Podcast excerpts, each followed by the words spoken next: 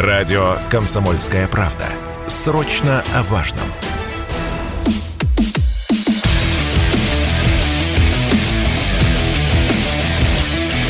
Программа с непримиримой позицией.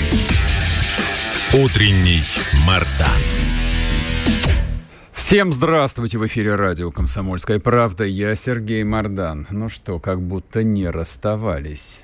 Ну, я же знаю, что практически все выходные у вас прошли вместе со мной. Ну, даже если вы не подписаны на мой телеграм-канал, не заходили туда, ну, в других пабликах, а, особенно в украинских, вы, в общем, в разных вариациях мое а, и лицо, и мою фамилию видели. Так, ну давайте сразу ответим на все предъявленные, так сказать, э, не обвинения, вопросы, на вопросы. Я бы не стал бы а, точно совершенно отвечать а, политическим хохлам. Не то чтобы много чести, а, я считаю, с этой публикой разговаривать будут исключительно российские военные исследователи, ну и члены расстрельных команд, разве что. Я отвечу а, добрым русским людям, которых, может быть, немножечко корябнуло то, что в, ну, в несколько манипулятивном, в корявом виде им а, изложили и некоторые российские информационные агентства. Речь идет о нашем разговоре, по-моему, недельной давности с Дмитрием Стешиным. Мы в прямом эфире с ним а, разговаривали про ситуацию в Запорожской и в Херсонской областях на освобожденных территориях Юга России, где а, продолжается вполне себе организованный украинский саботаж. Ну, а как вы хотели? Там люди 30 лет, в общем, делом занимались, не козявки в носу ковыряли. Да, они строили вполне себе такую антироссию, антисистемное образование, которое смыслом и целью своего существования поставило борьбу со всем русским, а квинтэссенцией всего русского является российское государство.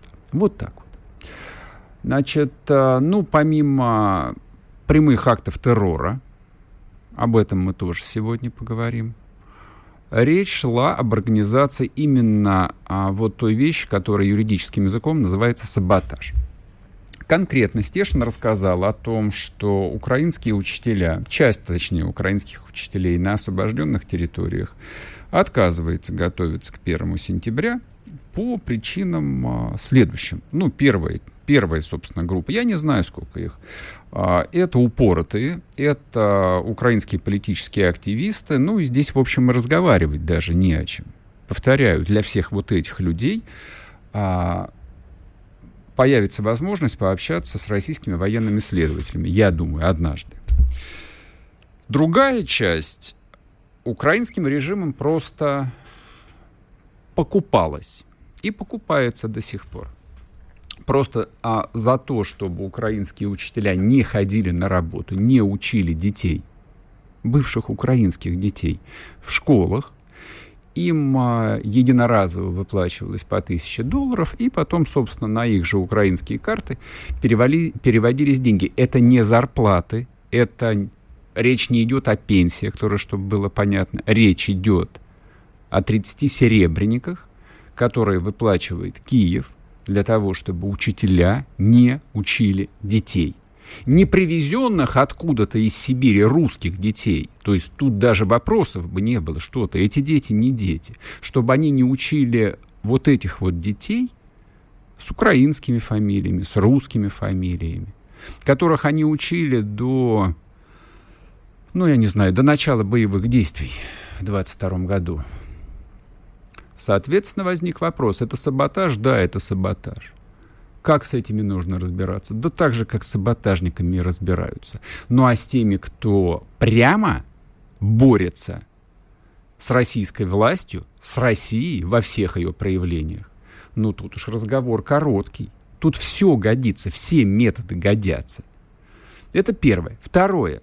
Если кого-то а, в России до сих пор пугает слово «гулаг», ну, давайте мы определимся в формулировках и в моем личном отношении к истории ГУЛАГа. Я спокойно отношусь к истории ГУЛАГа. Я спокойно отношусь к слову ГУЛАГ. Да, я считаю, что ГУЛАГ был более чем уместен для тех десятков, сотен тысяч бандеровцев, полицаев, коллаборантов, которых туда отправили после 1945 года. И правильно сделали. Я знаю, что им сочувствовал Александр Саевич Соложеницын, а я вот никогда не сочувствовал. И я считаю, что бандеровцам самое место было в ГУЛАГе. Ну, те, которые до него дожили. А те, кто не дожили, те, кого и прикопали в Карпатах, и хорошо, что прикопали. И Судоплатов молодец. Герой Судоплатов.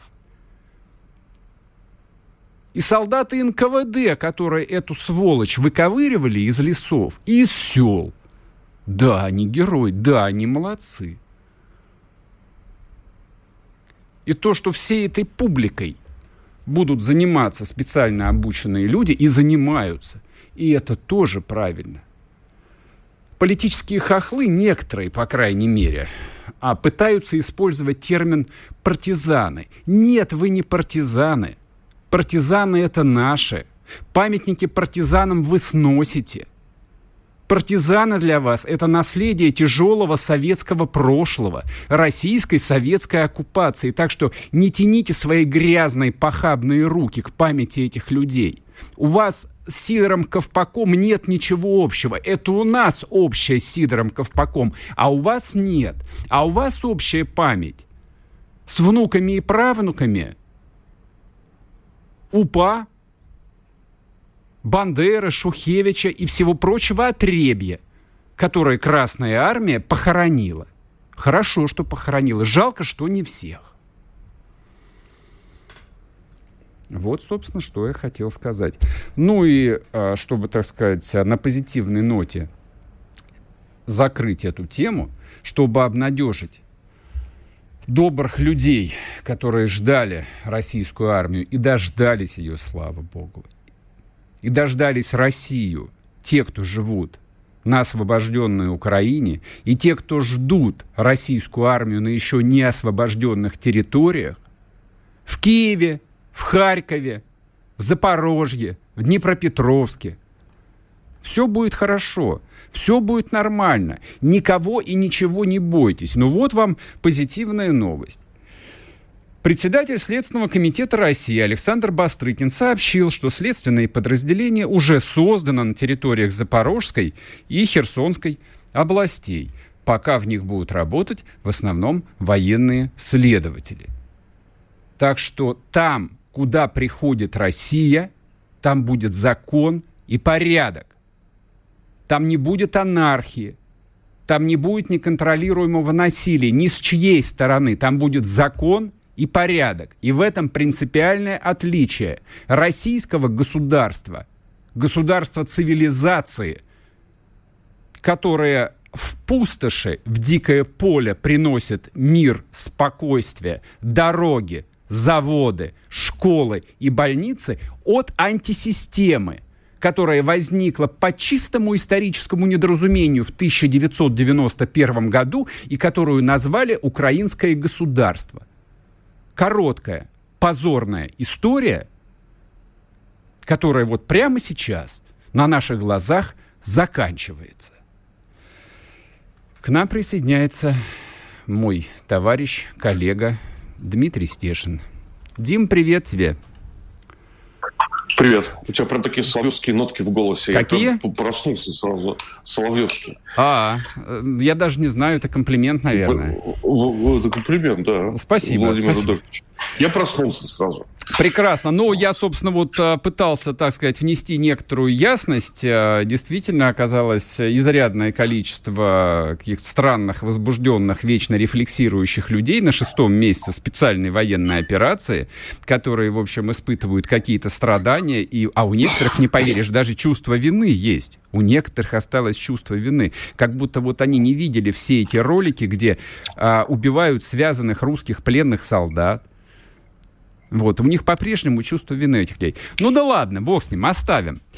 А вот а, о чем я бы хотел бы с тобой поговорить. А, ты анонсировал вчера свой просто роскошный репортаж, летал на вертолете над э, полями подсолнухов. Куда летал, в кого стреляли? Расскажи, пожалуйста. Я был в маленькой вертолетной части, никому не интересной, из коллег, да, которая работает а, без остановки. То есть каждые 30 минут вертолеты садятся, взлетают.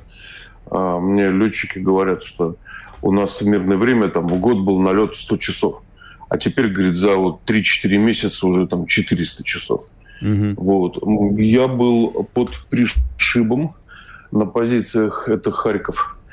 А, там какой-то лесок, я примерно прикинул дорогу, да, которую из этого леска пытались контролировать какие-то, значит, украинские гранатометчики и э, туристы, у них там типа укрепрайона. И вот мы ездили, ездили, летали выдалбливать этот укрепрайон. Mm-hmm. Два, верта, два вертолета К-52 и а, вертолет Ми-8, единственный, как они мне сказали, стреляющий вертолет в эскадрилье, угу. у него подвешенная неуправляемая ракета, а, в котором была поисково-спасательная группа и ну, плюс группа огневого прикрытия.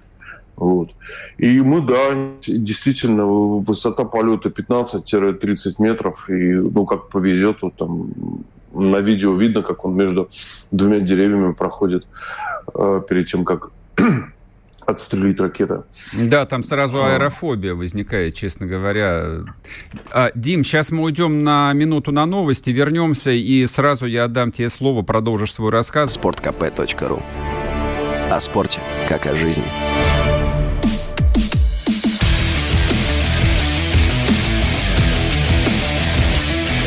Программа с непримиримой позицией. Утренний Мардан. И снова здравствуйте, и снова в эфире радио «Комсомольская правда». Я Сергей Мордан. Трансляция идет на YouTube-канале «Мордан 2.0». Подписывайтесь, если не подписались, нажимайте лайк. Я отдаю слово Дмитрию Стешину с его рассказом про то, как он вместе с нашими летчиками воевал в Харьковской области. Дим, прошу. Да, э, ну, самое главное, что я спросил... А, ну, во-первых, знаешь, что меня поразило? Э, я только собрался, значит, вот мы прилетели, я только собрался с нашим летчиком, который меня возил, а, переговорить. А, вторым пилотом был, кстати, командир эскадрильи, который летающий командир эскадрильи. То есть он не просто там, знаешь, в штабе заседает. Вот. Он летает, воюет. Mm-hmm. И, значит, э, мы собрались, да, делать интервью, я его жду, и вдруг он выбегает со шлемофоном, говорит, слушай, мне еще один удар – вот, я улетаю, я через полтора часа вернусь, ты меня подожди. Я говорю, конечно, подожду. Вот, и он улетел. То есть ему постоянно задания нарезают. Угу. Я, я пошел подснять, как э, перезаряжают э, вот эти пусковые устройства нарами, а как заправляют машины нашел там какого-то старшего техника, он уже был предупрежден, и рядом с ним, значит, мы ну, беседуем, значит, о жизни, о войне, вот, я им там рассказываю о том, что на земле на войне происходит, им же это безумно интересно, вот. И рядом с нами, значит, какой-то парень тоже в разговор принимает участие, знаешь, какая-то майка с Микки Маусом, шлепанцы, вот лет 20, наверное. А, я говорю, слушайте, ну а какую-то еще машину будут топливом заправлять? И вот этот мальчишка в майке говорит, а мой К-52 сейчас будут заправлять. И он так понимает, что я смотрю на него, не понимаю, что он говорит, я, говорит, я первый пилот. Ты представляешь? И, значит, главное, что я спросил. Ну, Игорь Лючик, конечно, не решался со мной разговаривать. Я говорю, слушай, я не буду выпытывать военные тайны и компромат на армию. Я же, говорю, не журналист, телевидение, э, телеканала «Дождь». Он значит, зажал, говорит, да, говорит, хорошая шутка. Вот, я говорю, ты знаешь, нет основания подвергать э, нам слова Коношенкова о том, сколько сбили украинской авиации. Но все-таки, говорю, твое оценочное мнение. Э, у них осталась авиация? И он мне сказал следующее мы не встречаем ее в воздухе. Угу. Они не бомбят, не обстреливают авиации наши позиции, наши расположения, не потому что там они такие хорошие, да, или им лень, вот, потому что, говорит, вот по объективным данным у нее, э, у них ее нет, вот. Ну, смотри, вот по объективно данным ее, ее нет, но тот же Коношенков регулярно на брифингах сообщает, что где-то сбили один украинский самолет, второй украинский самолет. То есть они же откуда-то берутся где-то, где-то их сбивают. они берутся, я думаю, по каплям, э, собирают из запчастей, притаскивают из Восточной Европы. Это я понимаю. Это понятно, откуда но они берутся. А где они летают-то? Слушай, ну где-то летают, летают они там, где их сбивают, ты понимаешь? Угу. Вот. То есть а, а, на общем фоне боевых действий это ничего не дает. Угу. Они просто обозначают, вот, показывают по киевскому телевидению, что у них есть самолеты, и а, бандеровцы плачут эту мерили. Ну, Или пусть нет, понимаешь? ну, пусть плачет. Да и, и хорошо, и нехай. Вот, вот в, Ми, в Виннице, да, они поплакали, да, в этом, в доме офицеров, да, к сожалению, и мирные люди погибли, ну, так что ж поделать. Ой, я знаешь, что видел, у меня картина поразила, мы когда шли, на этот удар. Впереди два крокодила, значит, сзади наш э, Ми-8 стреляющий. Вот мы так шли, поджавшись. Угу. И уже когда пересекли, ну, условно, линию фронта, я увидел, значит, по э, лесопосадке, по дороге вдоль лесопосадки и поля несся украинский военный грузовик – на бешеной, как ему казалось, скорости, значит, mm-hmm. подпрыгивая на ухабах, и в кузове, значит, там э, три, кажется, тела в этом украинском камуфляже мультиками, значит, перекатывались просто по кузову, они, видно, обгадились от ужаса, но это была не наша цель абсолютно. Mm, то есть вы не стали, в общем... Э, Нет, так просквозили. Сэкономили мимо. ракету. И я понял, насколько все это видно сверху с вертолета, все читается. Да, еще вот важный момент, он сказал, что первые месяцы, а он с первого, с первого дня спецоперации, вот он начал воевать 24-го э, в 5 утра, mm-hmm. представляешь? Вот. А, он говорит, если раньше они по нам били из стрелковки, из автоматов, там, пулеметов пытались нас бить, то, говорит, мы только прилетали маркером, дырки от пуля обводили то теперь, говорит, э, вот последние месяцы реально боятся. Угу. Вот. Вот что делает регулярная работа вертолетчиков, понимаешь, плотная. И прекрасно. И, в общем, нашим летчикам, вертолетчикам честь и слава. И, в общем, а что тут еще сказать? Мы ими гордимся, они наши герои. Вот еще одну тему я хотел бы с тобой обсудить, тем более, что ты был одним из застрельщиков, так сказать, большого хайпа, в хорошем смысле этого слова.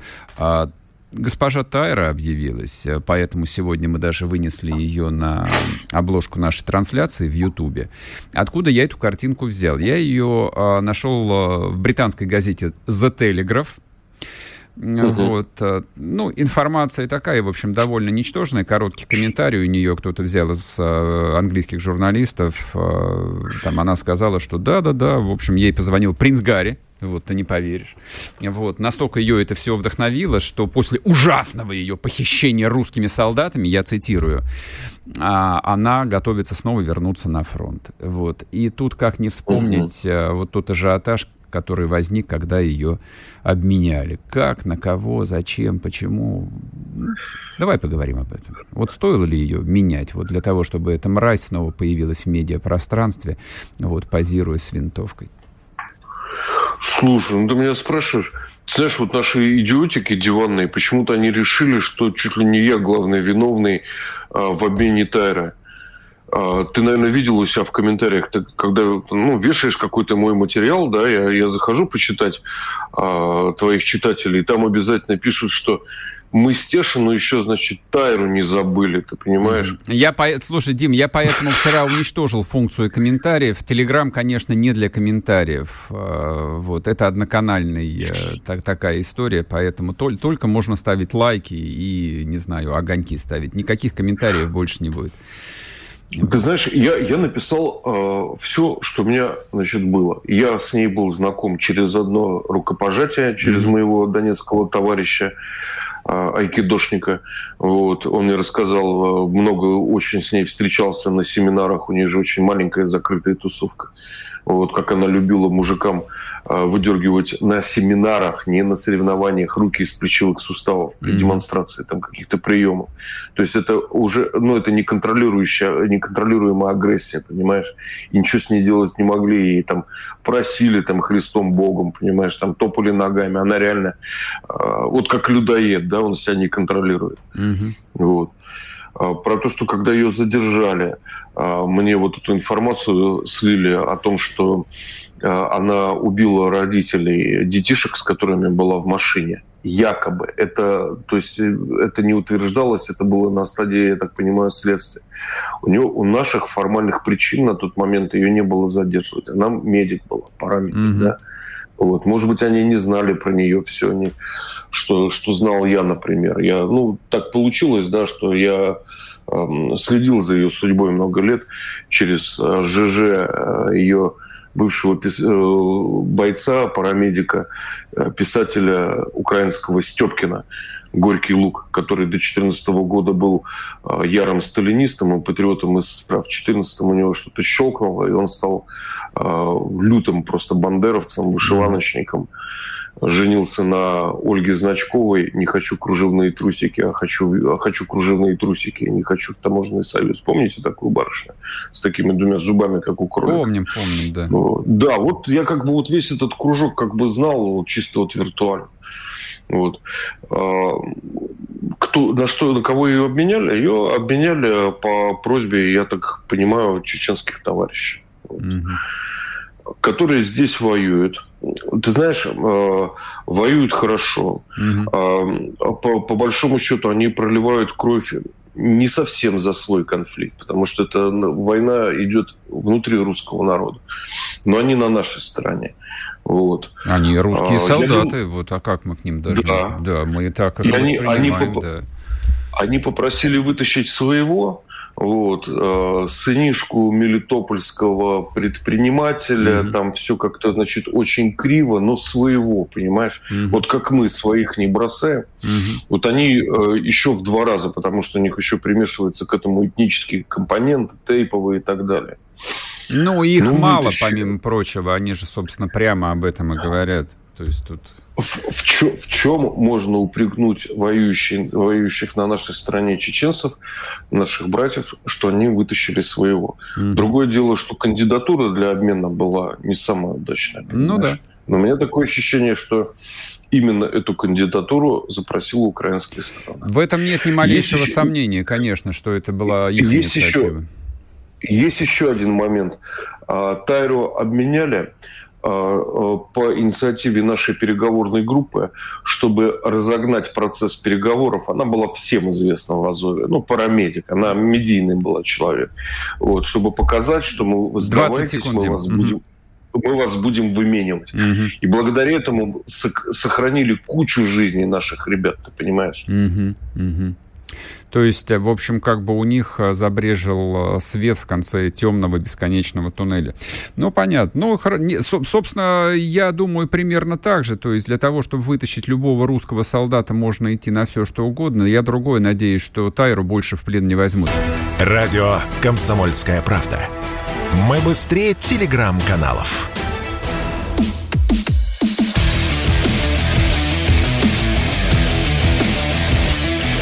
Программа с непримиримой позицией. Утренний Мардан. И снова здравствуйте, и снова в эфире радио «Комсомольская правда». Я Сергей Мардан, YouTube-канал «Мардан 2.0». Подписывайтесь, пока не забанили. Вот, после того, как YouTube снес э, аккаунт э, Гоблина, в общем, ну, некоторые говорят, что я остался последний. Ну уж так, вот, вот без ложной скромности, да. Вот, так что наслаждаемся. Ну, я вам так скажу, даже если снесут, ничего страшного, мы новый канал заведем, поэтому все будет норм. Дим, а вот а, люди очень остро отреагировали на твою оговорочку о том, что чеченцы а, не на своей войне. Вот, а, прокомментируем, пожалуйста, чтобы вот послевкусие правильное осталось а, да, у нас между народами была очень тяжелая война, серия гражданских войн. В 2014 году весной, когда э, первые отряды чеченцев приехали на восставший Донбасс, еще ничего толком не было. Да? Э, я тогда написал статью о том, что все, значит, э, мы примирились. Два наших э, народа примирилось. Угу. Чеченцы, если помните, погибли. Был неудачный, кровавый, страшный шту, первый штурм Донецкого аэропорта. Но они приехали за нас воевать еще раз. Вот. А, окончательно поставив точку в нашей вражде. Что, что еще нужно объяснить? Не понимаю. Не знаю. Ну, как ты же знаешь, люди как бы вот э, цепляются за слова, и им э, иногда приходится пережевывать, разжевывать. Ну, по крайней мере, для тех, кто слышит. Которые живут там э, в мире своих мыслей, мы на них не обращаем внимания. Можно вот я, я, два... еще... да, да. Я два слова как бы вот скажу, скажу за тебя, вот для, угу. для особо непонятливых, вот в виде твоего адвоката там выступлю. А, а, по- по-моему, Стешин все предельно четко сказал. Вот. Говорит он о том, что у отношений между э, чеченским и русским народом история у нас такая довольно сложная, я бы сказал бы. Ну, у нас много с какими народами, которые живут э, внутри Российской Федерации, есть сложные истории. Вот. Но она пережита. Вот, и поэтому все мы теперь, все они теперь, это русские солдаты, да, и русские, и чеченцы, и буряты, и татары, кто угодно, мы их не различаем. Вот и все. Что вам еще нужно сказать? А, Но да... у комментаторов с диванов, понимаешь, это не пережито. Вот, а вот почему они их это так задело, что Тайру выменили на чеченца? Mm. Вот почему это их так задело, я не понимаю. Вот знаешь, как оскорбление. И там наши беглые главнокомандующие страдали по этому поводу. Вот этот э, слой караул патриотов, короче, все пропальщиков, да. Ну и бог с ними. Ладно, значит, смотри, еще вот есть такой вопрос, на который давай попробуем вместе ответить. А, чем ответим на теракты в Херсоне? А, и тут я предлагаю поговорить э, о наступлении на Николаев. Мне кажется, это был бы лучший ответ на теракты в Херсоне, на обстрелы Херсона. Ну и вообще, мне кажется, это единственно возможный ответ, э, вот такой продуктивный, который и должна и даст, конечно же, конечно же, российская армия. Что слышно, что говорят? Э, слушай, э, не очень как бы хорошо идет, как хотелось бы. Нет этого мощных охватов с флангов и глубоких прорывов, понимаешь? Сквозь э, линию фронта э, тяжело идет.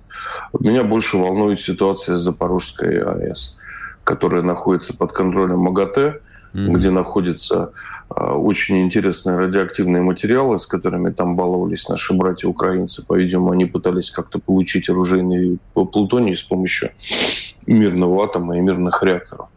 Вот. И туда никак не может приехать комиссия, потому что официально МАГАТЭ заявляет, что они вне политики и уж точно не работают в зоне боевых действий. Там тихо было на АЭС. Как только собралась туда а, комиссия, укропы запустили два значит, беспилотника с привешенными минками, понимаешь? Mm-hmm. Это на станцию, где реактор рассчитан, я специально искал эти данные, на падение самолета с километровой высоты весом 20 тонн, понимаешь? Но они изобразили, да, медийную картинку, что там идет война. МАГАТЭ пока не приедет. Слушай, удивительная история, на самом деле. Вот я все выходные а, ее читал с той стороны и поражался тому вообще, насколько может быть а, деформирован а, у людей а, мозг, причем у людей взрослых, там, казалось бы, ну вот а, критически мыслящих, даже там самой иронии какой-то. Вот они не подвергают сомнению абсолютно вот, безумные утверждения, нелогичные что российская армия сама обстреливает Запорожскую АЭС, которая давным-давно под контролем российской армии. Вот ни у кого не искрит в головах. Зачем это делать? Да. А, Твое «да» означает, что у тебя ответа тоже нет, как это может произойти в человеческой не, голове. Не могу, не могу сказать. Ну, достают и обстреливают, понимаешь. Мне кажется, им все равно, они все, все днище пытаются нащупать. А но вот здесь что характерно? То есть э, я, наверное, даже где-то мог бы объяснить логику людей, э, ну, психологически травмированных войной, ну вот, не знаю, те, которые там а, чувствуют себя солдатами идеологического фронта, вот, которые сражаются с путинскими ордами, ну, какие-нибудь украинские журналисты бессмысленные, вот, но я почитал вчера европейские газеты, то есть там люди, мягко говоря, не на линии фронта, они сидят там в теплом Лондоне каком-нибудь, э, не знаю, там, или в Манчестере, э, и на клавиатуре, в общем, совершенно спокойно это наколачивают, то ровно то же самое, да, российская армия обстреливает Запорожскую АЭС, создает ядерную угрозу для всей Европы, Европа. И тоже ведь ни у кого не искрит, а у людей неплохое образование в массе своей. А это чем объяснить? А, значит, э, потенциальный еще один Чернобыль э, в Европе, именно нарицательно уже, да, Им важнее сделать так, чтобы Россия проиграла эту войну со всеми понятными последствиями, да, а вот такие издержки, ну, во-первых, это же погибнут русские украинцы, да, не они. Да, вот. это правда, это конечно. Лишний, это будет лишний прекрасный повод обвинить Россию, значит, в человеконенавистнической политике, вот, и так далее. Так что, мне кажется, у них все ровно. Вот, они не переживают сильно по этому поводу, а только э, потирают руки. То есть не удивляться ничему, на войне как на войне. Да, я да. просто, да, просто я тут э, на что еще хотел обратить внимание наших э, слушателей и зрителей. Там э, рядышком, в Николаевской области, вот тоже ждет э, русского солдата с, не, с нетерпением э, еще одна АЭС, южноукраинская. Вот, она на Южном Буге, там и одноименный город, Южноукраинск Николаевской области. Вот. И, собственно, они и без Запорожской атомной электростанции, мягко говоря, у них вся энергосистема украинская, а, ну, с 1 сентября уж не знаю, как будет работать. Вот. Я очень надеюсь на то, что специалисты Росатома вот тумблеры покрутят таким образом, чтобы электрический ток на территории а, не освобожденной пока что а, Украины не поступал вообще нисколько, ни в каком количестве.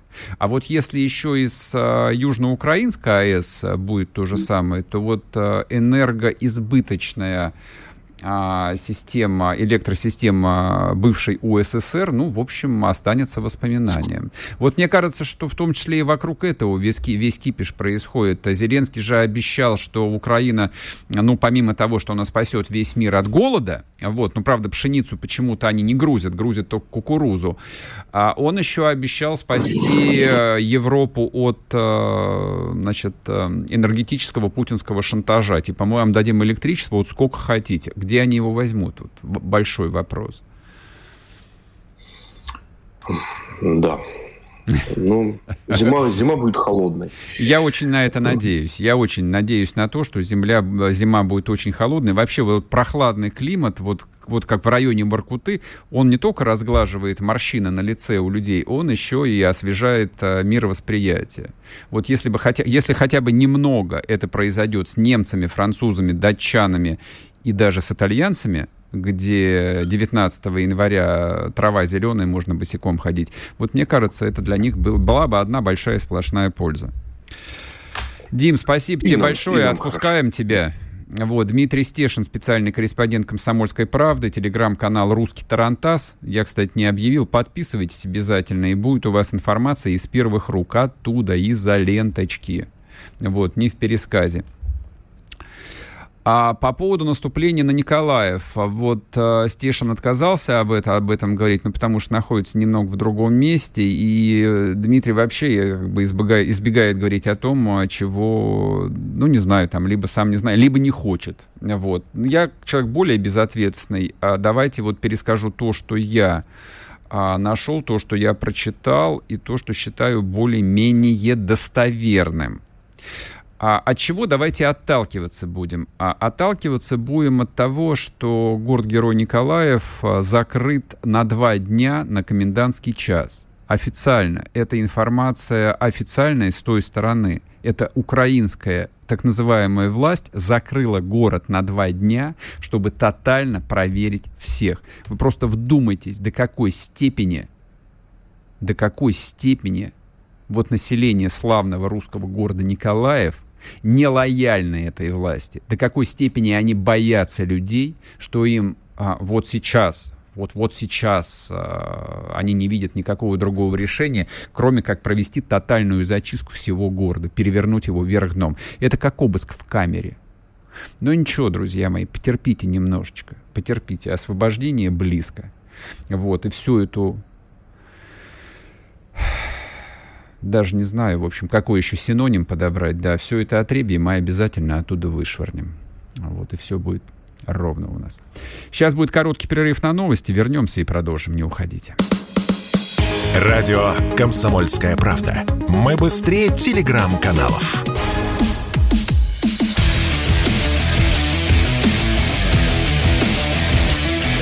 Программа с непримиримой позицией. Утренний Мардан. И снова здравствуйте, и снова в эфире радио «Комсомольская правда». Я Сергей Мордан. Идет трансляция на YouTube-канале «Мордан 2.0». Подписывайтесь, если не подписались. Если смотрите трансляцию, приветствую вас. Нажимайте кнопку «Нравится», пишите комментарии. Вот. Значит, по поводу грядущего контрнаступления. А, ну, буквально я два слова хотел бы сказать, э, пользуюсь, опять-таки, пользуюсь возможностью. У меня микрофон есть, а просто у диванных аналитиков микрофона нет. Значит, что говорят э, эксперты, что говорят люди оттуда? Говорят, что, ну, во-первых, э, контрнаступление, попытка его будет, э, и совсем не на юге очень смешно смотреть э, украинские паблики, где, ну вот у, у них, конечно, совершенно там а, разболтанное сознание, вот нервная система там на грани срыва. Вот буквально еще неделю назад, вот всхлипывая с горящими глазами, они говорили, что вот-вот-вот-вот э, Херсон это сакральная цель, и Херсон вот-вот будет освобожден. Сейчас те же самые люди по прошествии пяти там, 7 дней а, с тревожными интонациями говорят, что Россия перебрасывает новый батальон на тактические группы, а, и мы ждем наступления на Николаев и Кривой Рог. Я что-то не понял. Вот у вас как? Вот нормально укладывается? Вы же говорили, что все, враг практически разбит. И теперь вы ждете наступления на Николаев и на Кривой Рог.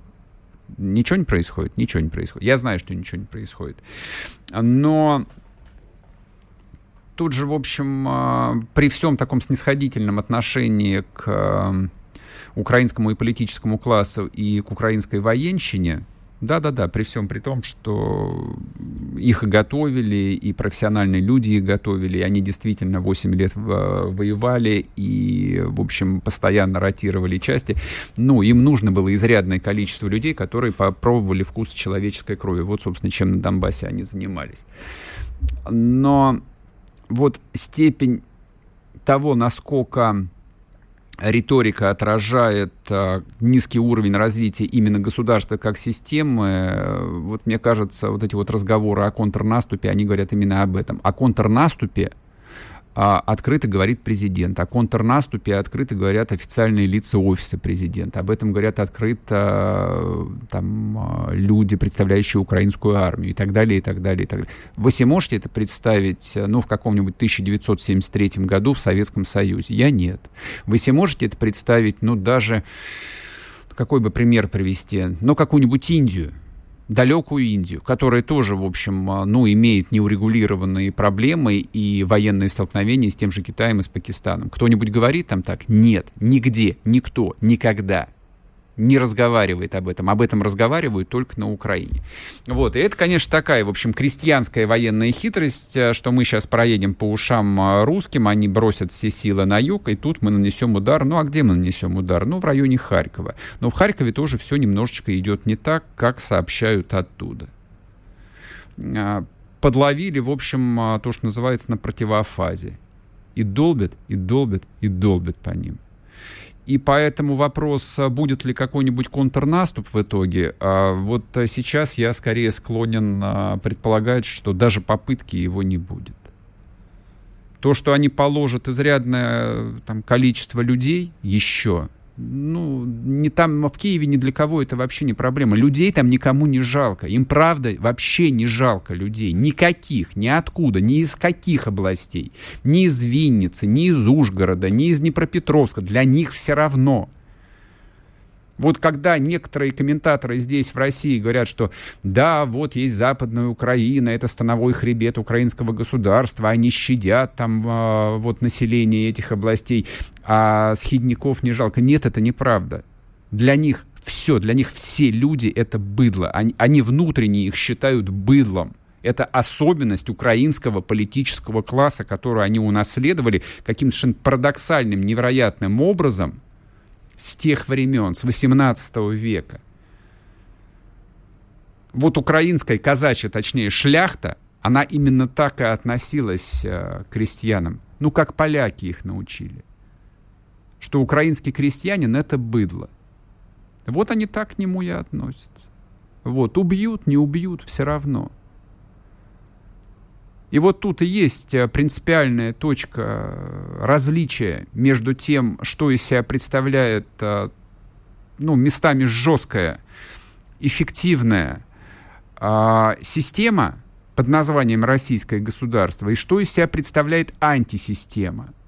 Такая деструктивная абсолютная сила, которая перемалывает внутри себя абсолютно все, воспроизводя черную материю. Это вот, собственно, то, чем была Украина в течение 30 лет. Воссоздавая, воспроизводя все новые и новые формы антисистемы. Вот внутри антисистемы люди не имеют никакой ценности. И посмотрите теперь, что происходит в России. Вот я понимаю, что вы можете быть там не лояльны или не очень лояльны российской власти. Бога ради. Но я задам простой вопрос. Мобилизация объявлена? В топку отправляют призывников? На фронт отправляют призывников? Нет? Вот вам и ответ. Вот принципиальное отличие государства, ответственного государства, от антигосударства, от антисистемы. Но внутри этой антисистемы живут, во-первых, миллионы, десятки миллионов близких нам людей, точнее, таких же людей, как мы, это один народ. И живут они на той земле, которую мы считали и считаем своей. Еще раз отвечаю на идиотские там вопросы, комментарии, вы вторгнетесь в суверенное государство. Я понимаю, что вам самим не смешно. Я понимаю, что люди, которые считают Одессу украинским городом, с ними не о чем, в принципе, вообще разговаривать. Это то же самое, что разговаривать с психически больным человеком. Потому что Одесса — это не украинский город.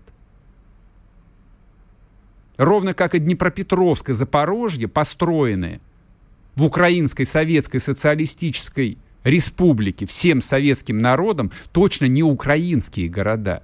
Это южно-русские города. Эта земля называлась Украиной. Но это не значит, что эта Украина должна существовать вот в том совершенно противоестественном виде, в котором она существовала с 1991 года. Вот что я думаю по поводу наступления а теперь еще э, два слова по поводу террора против российских чиновников на освобожденных территориях. А, не надо нервничать, не надо психовать. Это именно то, чего они добиваются. Там работают специалисты, и, в общем, а, любой э, непредвзятый взгляд он показывает, что то, что было там 3-4 месяца назад, когда отребье желто-синими флагами открыто, значит, демонстрировало перед зданием обл. администрации, все поменялось. Там нормально, там налаживается жизнь. И вот именно для того, чтобы эта жизнь не налаживалась, все это происходит. И этих диверсантов, их будут ловить, их будут уничтожать, как бешеных собак пособников этих диверсантов, их тоже будут ловить и уничтожать, как бешеных собак. Кончатся они очень быстро, их немного. Но окончательно эта проблема сойдет на нет, когда будет освобожден Николаев и когда будет освобождена Одесса вот тогда угроза Херсону, Херсонской области окончательно исчезнет. Вообще угроза жизни нормальным людям исчезнет, когда исчезнет украинское государство как таковое в любых своих проявлениях, в любых своих формах. По поводу э, вопроса задаются в, в комментариях, отравили или не отравили Владимира Сальда, я не знаю. Правда, официальных комментариев никаких нет. То есть цитировать э, телеграм-каналы, я могу цитировать телеграм-каналы, я понимаю, что вы их тоже читали. Да, там у людей достаточно высокая степень компетентности и доступа к информации. Считаю ли, верю ли я утверждением, допустим, а, Стримауса о том, что это просто переутомление? Он в субботу мне этот комментарий последний раз давал. Нет, я не верю вряд ли речь может идти о переутомлении, чтобы человека перевозили бортом с Клифосовского. Могло ли это быть покушением? Конечно, это было покушением. Добьются ли они чего-нибудь этими покушениями? Нет, не добьются. Не добьются. На этой территории будет развиваться российский флаг. На этой территории будет править российский закон. Эту территорию будет точно совершенно защищать российское государство и российский солдат. Враги российского государства будут уничтожены. Вот как будет. Кто бы что ни говорил, кто бы какие словечки тут из себя не выблевывал с той стороны или там, кто на кухнях там шепчется – кто ждет своих до сих пор. Они не дождутся своих. Такие люди есть? Да, такие люди там есть. А вы как думали? 30 лет — это три поколения. Вот два поколения на самом деле выросло уже полностью переформатированных после советских. Это отдельная там тяжелая будет работа. И говорили об этом, и еще будем говорить. Вот. Но принципиально это ничего не меняет, кроме там, нашего отношения к тому, вот кто с той стороны. С той стороны враг. Отношение к нему такое же, как к врагу. Если тебя спросят, что слушаешь, ответь уверенно. Радио «Комсомольская правда». Ведь Радио КП – это самая топовая информация о потребительском рынке, инвестициях и экономических трендах.